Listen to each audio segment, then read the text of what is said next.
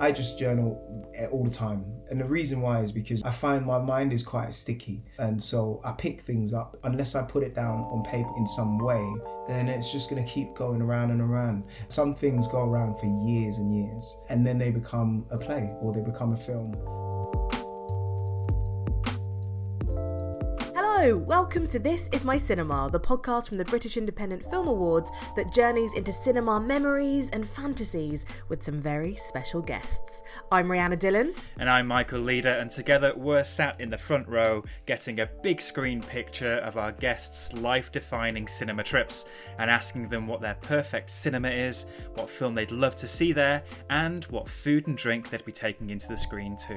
And this week's guest had some incredible choices. Oh, he certainly did. We spoke to Arinze Kene, the superb actor and writer, in between rehearsals for playing Bob Marley in the brand new musical Get Up, Stand Up, which starts in October. Which I can't wait to see, especially after loving Arinze in Been So Long and The Pass and lots of other things, and after having such a lovely conversation with him as well. So here he is, Arinze Kene.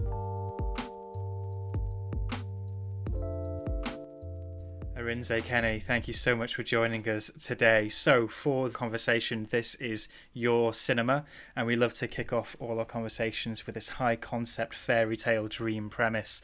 You have the run of a cinema of your choice for one evening to show us a film of your choice. Does a film and a cinema come to mind? Yes, well, for me, it is a no brainer. It's got to be Do the Right Thing, Spike Lee. And the cinema, it would be well, my favourite cinema is Bloomsbury Curzon. There's just something about well, first of all, I love the architecture. It's just such a it's a very interesting a place. I love the walls and the fact that it's you really feel underground. You just go inside and then you just start going further and further down. It just makes it feel very cozy. Yeah. Yeah. So why do the right thing? Why not? You know, why? I mean, it's what we're meant to do, right? You know, the right thing. It's one of the films that I saw a bit too young. I think I was about I don't know nine when I first saw that movie. I must have been about nine actually. Yeah, because I had been in the country for a few years, long enough to like to know the language and to understand the film properly. And even the bits that I didn't understand, they were just they just looked so cool. But the older I get, the more I love that film. I remember as a kid, the first time I watched it, it was just captivating. You just saw all these beautiful brown people just being themselves in the sun. And then the story itself was quite an interesting story, you know, about a small Brooklyn community and and about an Italian pizza shop right in the center of it. You had the love story thread as well with Spike. And then you had the brewing political side of it, of what it means to be in the heart of a community and to not give a nod to that community. That film is just always, for me, it gets better and better. The performances are incredible from start to finish.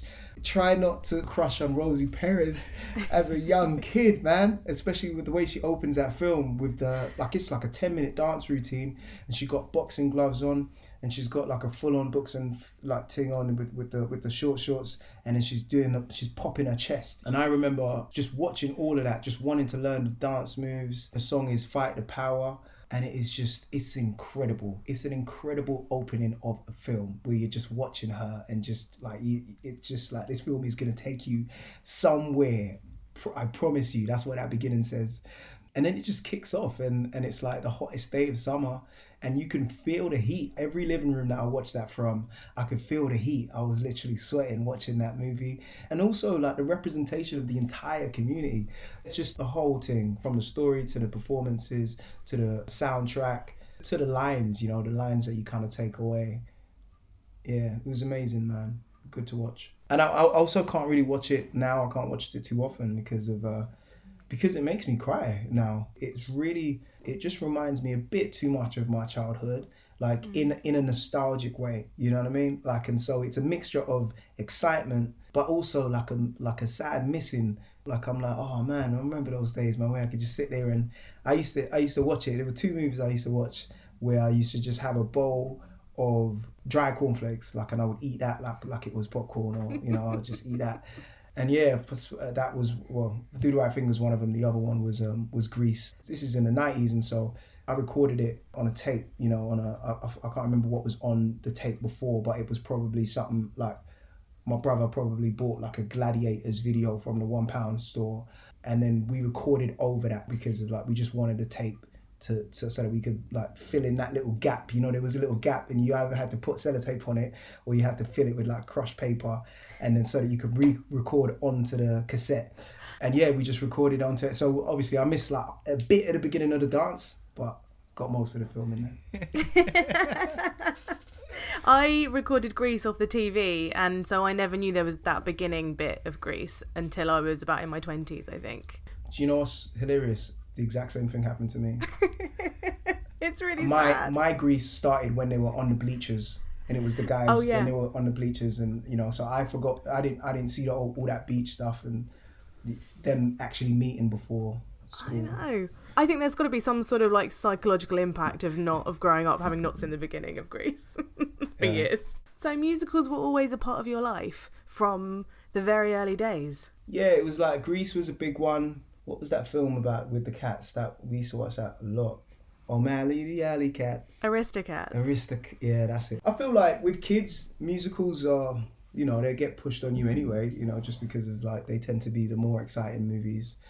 So naturally, yeah, that was that was the case. I did watch a few, but not too many. I remember like one of my older sisters wanting to watch Phantom of the Opera, and I was like, "What is this garbage?" You know, like I got excited because I was like, the name is sick. I was like, "Oh, that sounds like a good. Phantom of the Opera," you know. And then I was like, "What is this? What is this?" But it's always really fun to talk about those early years of getting into film because your taste is often so much defined by what your family is watching if you have other siblings or like your parents taking you to the cinema or whatever. And already you're giving us a little hint of like what your brother or sisters were watching. So Yeah.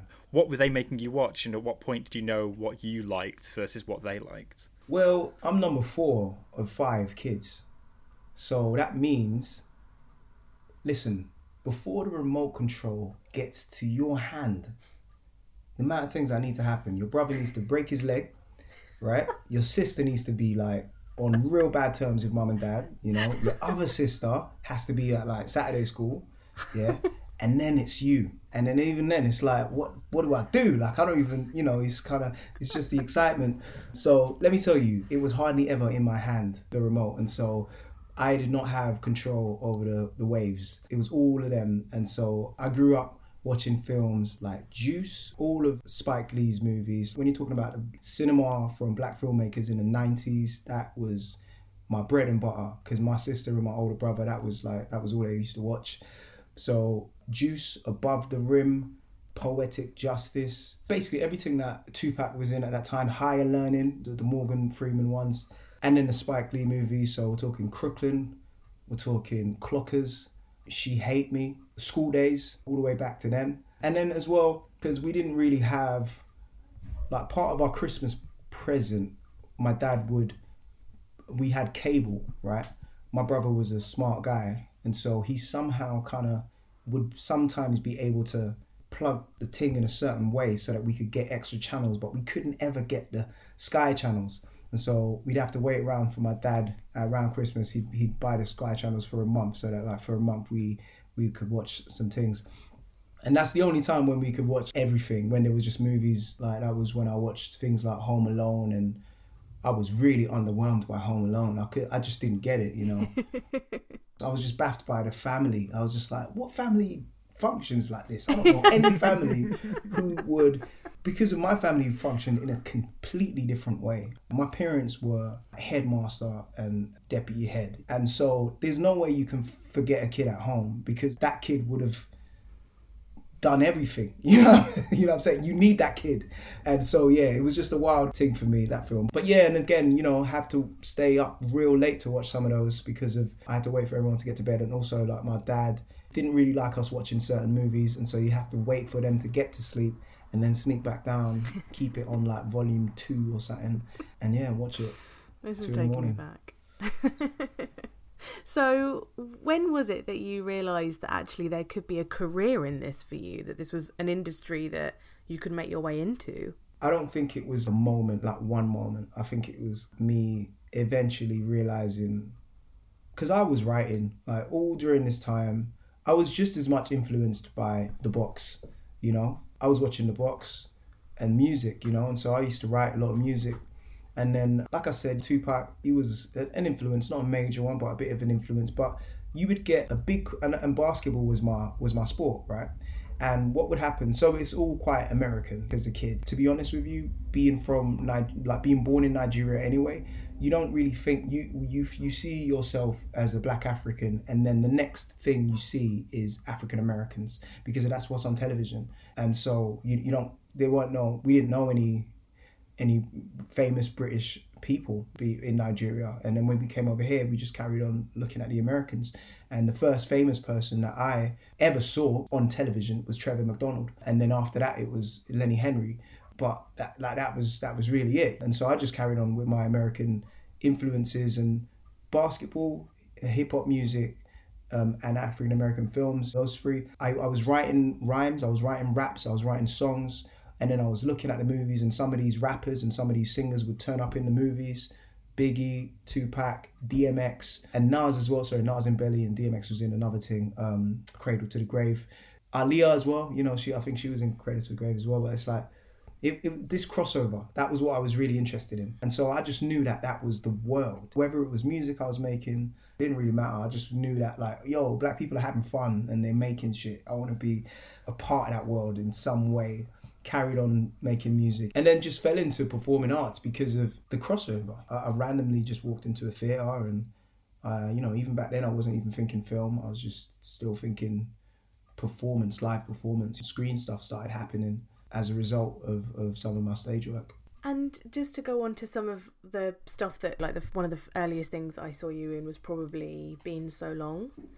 And that experience of being in a musical all kind of set around really recognizable places in London as well and working with someone like Michaela Coel. mm-hmm.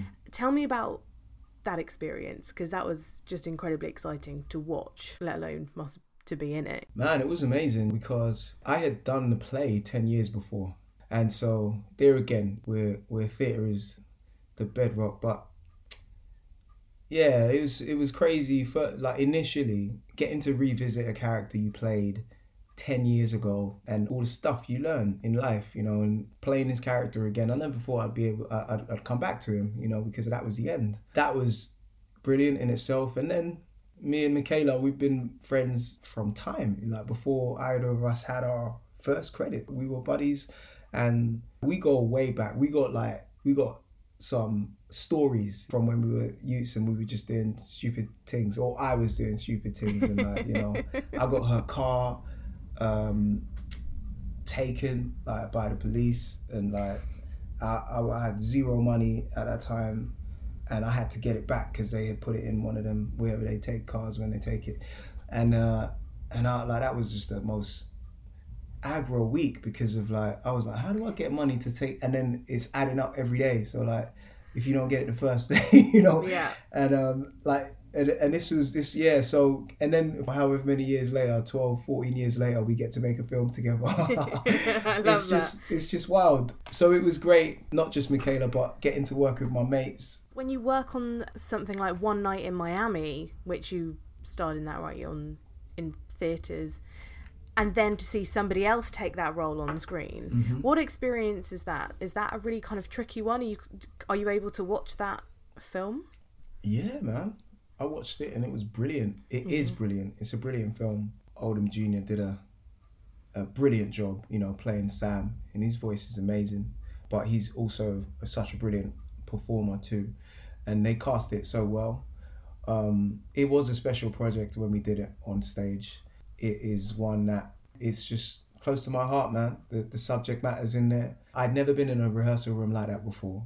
When you put those specific men in a room, Jim Brown, Malcolm X, Sam Cooke, and Ali.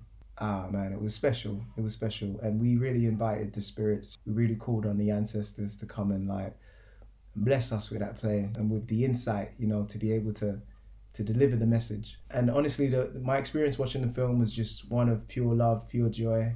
Couldn't be happier for Kemp Powers, the writer. Mm-hmm. His story itself is magnificent, and it needed to be made because of cinema has it changed my life, as in it had such an incredible impact on me as a young person to see like positive depictions of people who look like me. One of my favorite movies is Crooklyn because it was the first time I'd seen a family that looked like mine, like five brown kids, mum and dad together, trying to make it work, working class. I know. I was like, that's like us, you know, that they were arguing over the same stuff. What I was talking about with the remote, that happens in the film where they're fighting for the channel. I just loved it. But yeah, yeah, yeah. So one night in Miami was just pure joy. It was deep joy. I love how you speak about that experience of watching these films as a kid and what it opened up to you.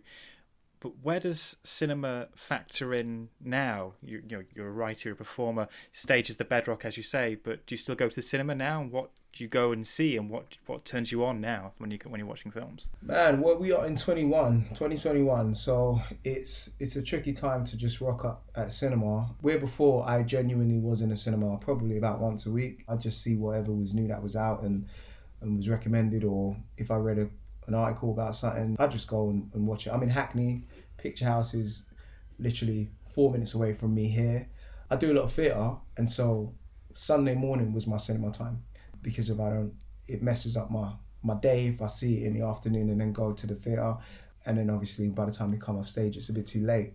And so most of the time, I was I'd be going Sunday morning or early afternoon. I like to go alone. I prefer to watch movies by myself I just experience them in a more emotional way, actually. I can connect more and really uh, observe it more. And cinema for me, okay, so I've, I'm still a kid, man. You know, it's still like I'm still, I'm still a big fan of what we do, even though like you know I, I now know how we how we do it, how we make it. It doesn't. It's it's no different. You know, like I still, I still bawled at A Star Is Born. I still cried. I still, I still marvel at what the last movie I saw, for example, Tenet, right? Which, I don't know. I mean, we won't go into that, but like the the, the story, I wasn't, I didn't love, but how cinematic it was, how incredibly beautiful those shots were. I marvel at that, and I like. There isn't much that I don't like. I have a movie account, and I I watch films from all around the world just random ones, you know, that I just pick because of whatever.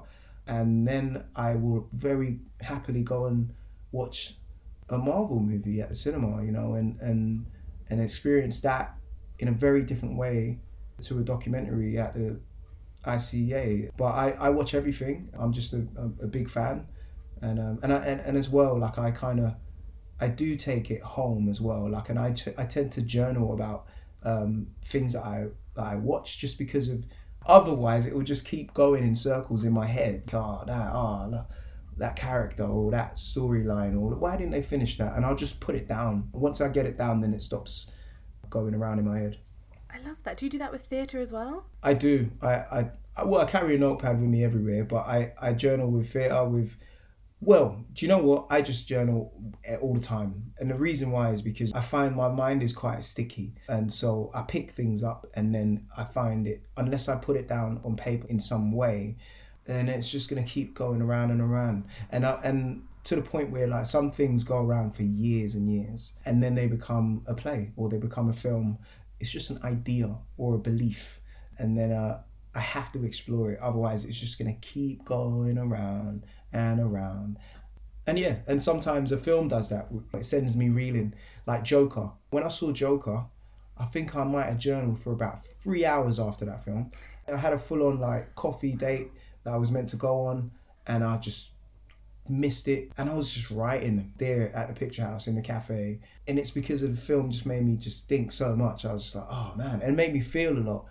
And I was like, how could how did that work? Like how did they do that? I was a fan and in fact, it, it, like such a fan that I haven't watched it again since because I'm like I don't I wonder I don't want to spoil the experience that I had of it watching it the first time. So what happens if there's a script that you read and you love it and it's going round and round in your head is that a just a sign that you need you need to try and get that role is that your sort of gut instinct is that how it works well see not always. I i'm definitely a writer before i'm an actor. And that is i've learned that. I've learned that along the way. If there is anything sometimes people ask me oh what do you prefer theater or film acting wise and i'm and that is for me that question is irrelevant because of actually when it comes to acting, I just do the job that I want to do. But the real question is writing or acting because mm. of that seems to be the one that very often I have to make the decision. I have to go, actually, I'm not going to take this job because I'm going to allow myself some time to uh, finish this draft or to start this new idea or develop this develop this thing and I learn I've learned over the years that actually sometimes when I say yes to an acting job and then let the writing put it on the back burner i am not very i'm not satisfied. Like it can make me quite unhappy and it's it's an anxiety and it's like and then i always wish that i hadn't. And so now if i have a burning idea that i need to be working on now i i just follow that. And and i ever since i've started doing that i never regret it. I never regret taking the time out. Even regardless of like where the project is at right now or what happens with it that's I've I never regret that. And so sometimes I do read a script, and it will get sticky. I, I, I generally I, I'll go for it if it, if it's an acting job and I want it I'll, I'll go for it. However, if it doesn't go my way, I'm I mean, we get used to rejection. We get used to to that.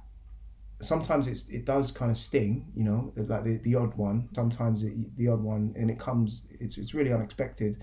The ones that that you that that you feel when you when you get when someone else gets offered the role. But to be honest, I actually don't go up for that much anymore anyway. So it's like it doesn't happen as often. I feel like when I first started acting, I was going up for everything. It was like this and that, and you just want to gain experience. Whereas now, myself and my team, we just know like uh, there's. I, I kind of know what I want to be up to, and so that kind of whittles everything down anyway it's not as chaotic as it used to be. And then sometimes I will read a script and I will, uh, as an actor, and read the script and then be really inspired as a writer. And it gets sticky, and me think about like, oh, I wonder what would happen if that character did this, and mm. so on. I'm very easily inspired, that's for sure. And and film and film is like a is is definitely one of the one of the best ways to inspire me. Filming mm. and and and uh, YouTube videos of cats. That's what we all love. I mean, we, we wouldn't dare ask you to state your preference over stage versus theatre, but we really love hearing about the effects of watching things in these spaces. And stage and cinema are both things we've greatly missed over the last year or two, not being able to go as much as we would otherwise. But how would you characterize the difference between watching a play and watching a film and the strengths of both? It's hard now, right, to not know much about a film. It's really hard even if you don't watch trailers, people tend to speak about it a little bit more, or you're more familiar with the actors because of their superstars, and you kind of sometimes know a little bit what to expect. You've seen something like I avoid trailers, but it's even still, it's like somehow, like it's like via osmosis, you just gather what it's about, and then in addition, like majority of films have a similar structure. And you know, why film is still magical I just find that I get surprised more in the theatre. It's the difference between listening to Pyramid by Frank Ocean on my Bose and actually being at a gig and and hearing him breathe and hearing him pause and seeing the sweat drip, seeing what he what he's chosen to wear today. I can really still appreciate pyramids on my headphones and if I shut my eyes, I can probably picture some really incredible images to go along with it. But it's so more, it's just like incredible, it's just rich when I see it and, and, and, and see it live, you know. Live theatre is it, it, irreplaceable and it will never go anywhere, regardless of how far we go. Even if there are a trillion streamers tomorrow and everyone has their own one, theatre will still be right there because of that, because of you cannot replace live. There's just things, man. The best microphone cannot pick up everything because of there's other things that are being sent when a person is there physically in presence. It's other stuff that you don't you can't pick it with microphone. You need a person.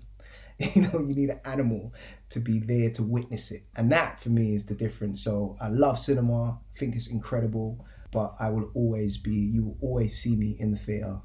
Man will always be in the theatre. Trust me. And that's why the reason like uh, you know, I love I enjoy this career that I have. Like uh, you know, where I do both. Like I, I love to be able to jump and and do something on screen and then wait for for 20 years for it to come out but and then and then in the meantime like you know get on stage and, and do some live work and act with people in real time and feel all of that adrenaline and fear. Yes i suppose opening night of a play is very very different to a premiere of a film that you filmed years before. Oh man it's a it's a different kind of anxiety and excitement you know because it's a mixture. Like even when you're super excited and very proud of what you did for the film or for the for or what you're about to do for the theatre it's a different excitement you talk about how your career allows you to do both and how these careers are bleeding into one actors on stage may appear in films and vice versa wendell pierce in Death of a Salesman, being on stage with him, an actor who we all have long relationships with from The Wire to all the film roles he was in, in the 90s. So, what was it like working with him? Well, I mean, Wendell, you see, yeah, he was in those movies I'm talking about. Get on the bus. He was even in Malcolm X. He had one line Get your hand in my pocket, or whatever that was. He was the guy who said the line. oh my God. Wendell, man, magical, magical. So you're working with one of. When I was told that it was Wendell, in fact, I was just finishing Misty, and then Marianne Elliott and Miranda Cromwell, our directors, were like, "Yo, would you like to audition for Biff in Salesman?" And like, I, have been, I've been eyeing that part for time because of it's an amazing, it's an amazing part. You know, I was like, in my thirties, I want to play that role because it's just. It's one of the best roles ever. Full stop. Let me not try and even whittle it down. Like it's just one of the best roles.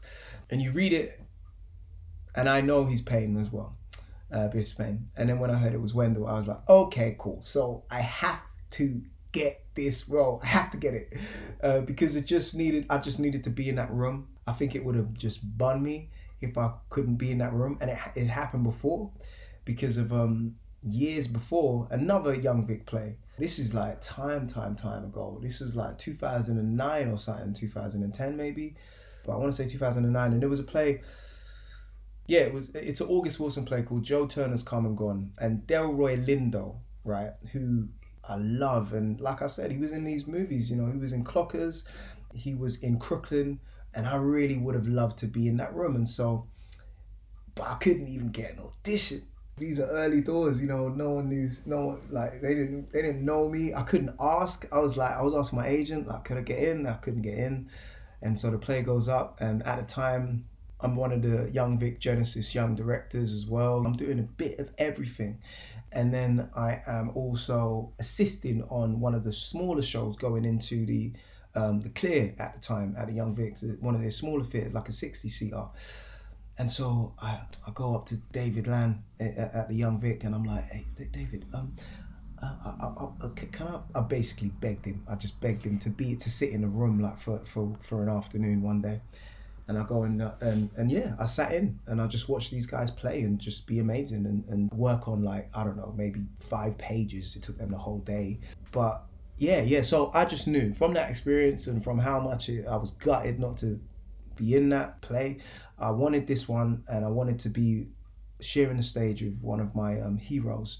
And if anything, it just made me love him even more because the man is a genius and he was born to, to do this thing. He was really born to do it. All of him goes deep, you know. It, it, like I realized that my love for him as a performer is just the tip of the iceberg. I was just like, wow, what he is as a human being, what he's done um, for New Orleans since the hurricane, since Katrina, how he's devoted his life to to African Americans. I mean, it's just a an inspiration all round. And also, you kind of think about yourself as a young man, and you go, all right, I'm a, I'm, I'm a young man. I'm doing my, I'm acting, I'm writing, I'm making work. But at some point, my voice becomes powerful.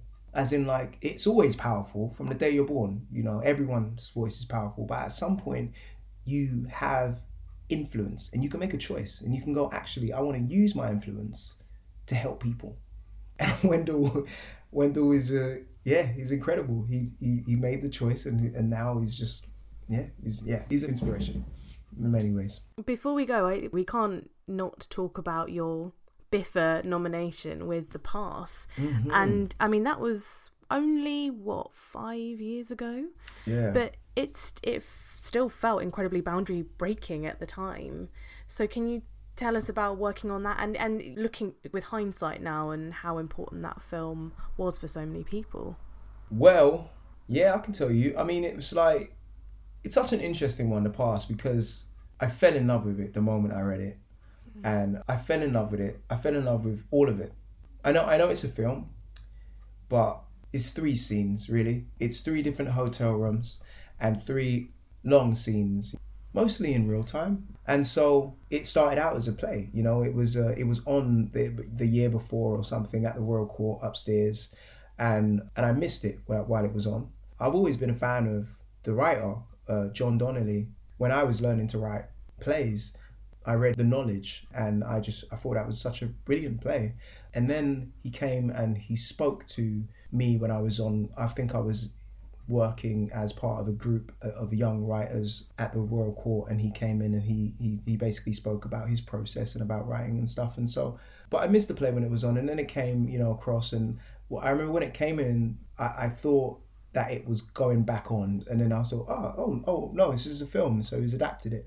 And then I just love that the structure was similar because of for me I felt really at home because of theater you learn how to carry a long scene you know because it takes stamina.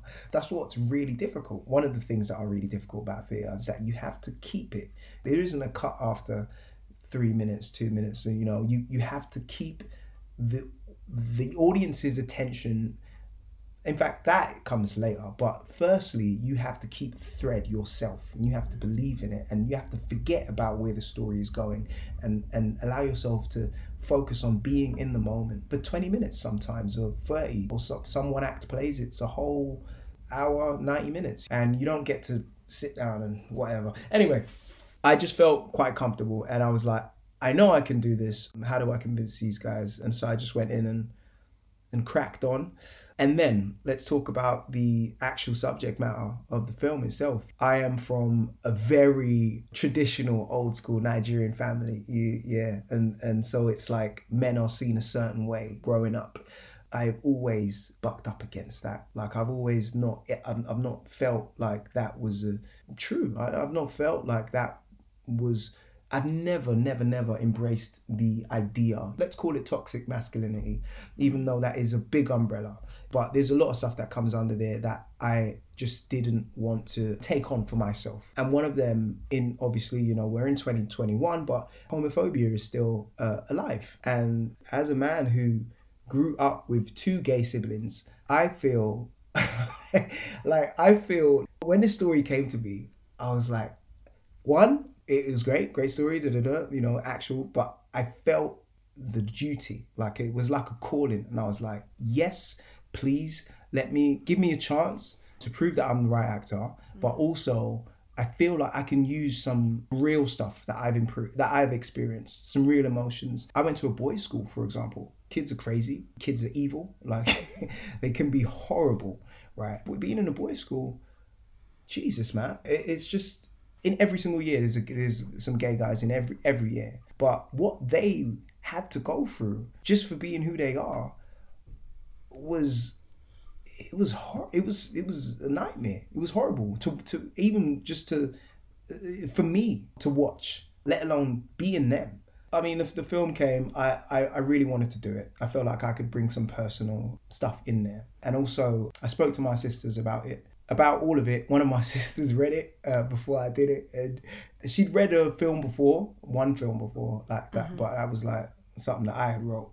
And yeah, she was like, you know, she had a lot to say about it, like good positive stuff, but also some criticisms about the characters. And uh, the, it's no secret the, the film's been out for years, but it they, they're not out in immediately, you know. Um, and then my character Ade later comes out and becomes quite well. He's happy, he's proud to be out. And my, my sister just she had a very different very different experience to coming out and um and so she just felt like maybe that bit she always did and even when she saw it she was like maybe that bit got scooted over a little bit she was like i just would have loved to see a little bit more but the thing is we couldn't leave the free rooms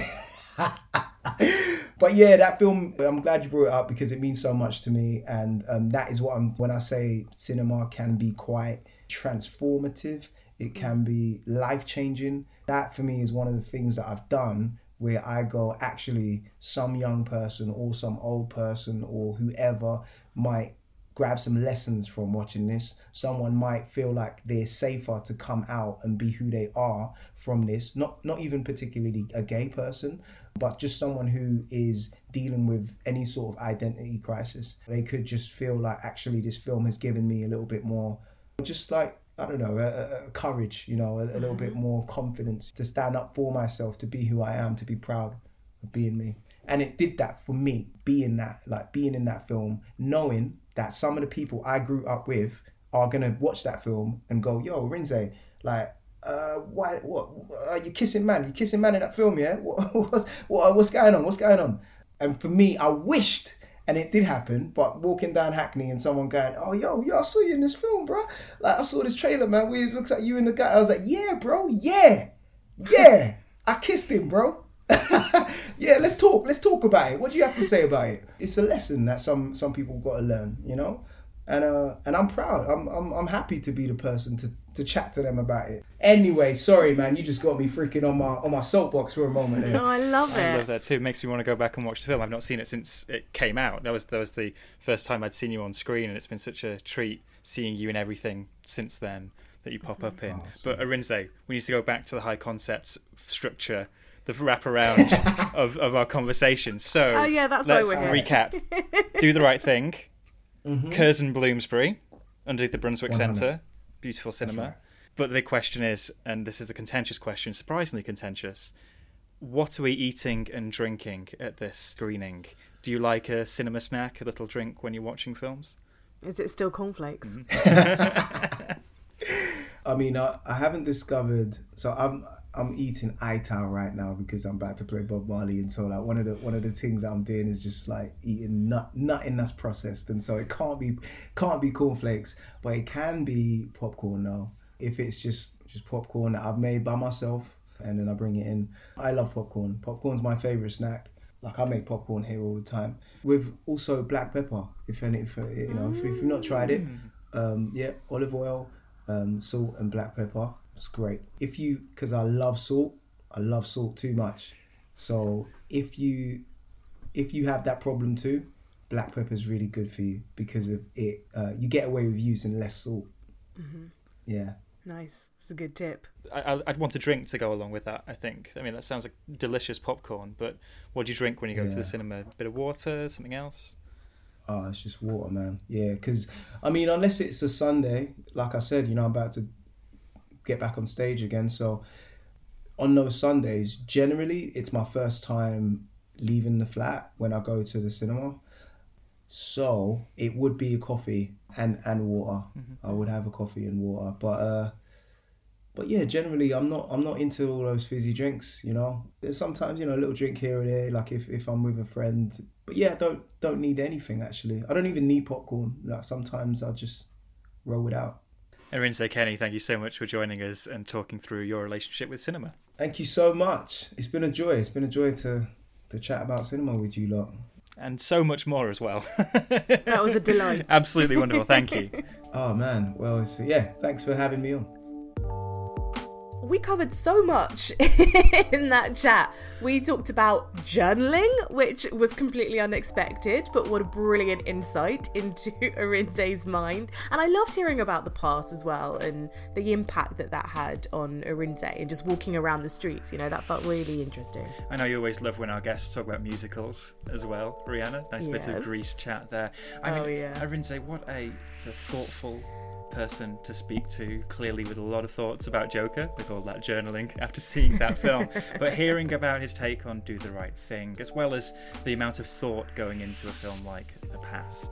What a wonderful chat that was. Massive thanks to Arinze for joining us, and if you fancy hearing more like it, just check back in our feed for any episodes of This Is My Cinema that you might have missed. Thanks for listening. Bye.